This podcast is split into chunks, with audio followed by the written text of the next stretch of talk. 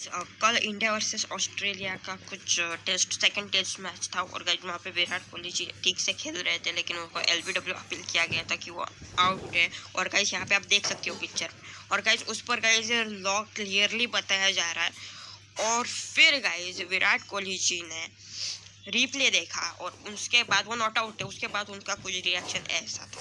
आप देख सकते हो। और उसके बाद आगे वो थोड़ा इस बारे में नाराज़ हो गए थे। खैर, इस बारे में आपका कहना है? मुझे एक बार कमेंट सेक्शन में ज़रूर बताना।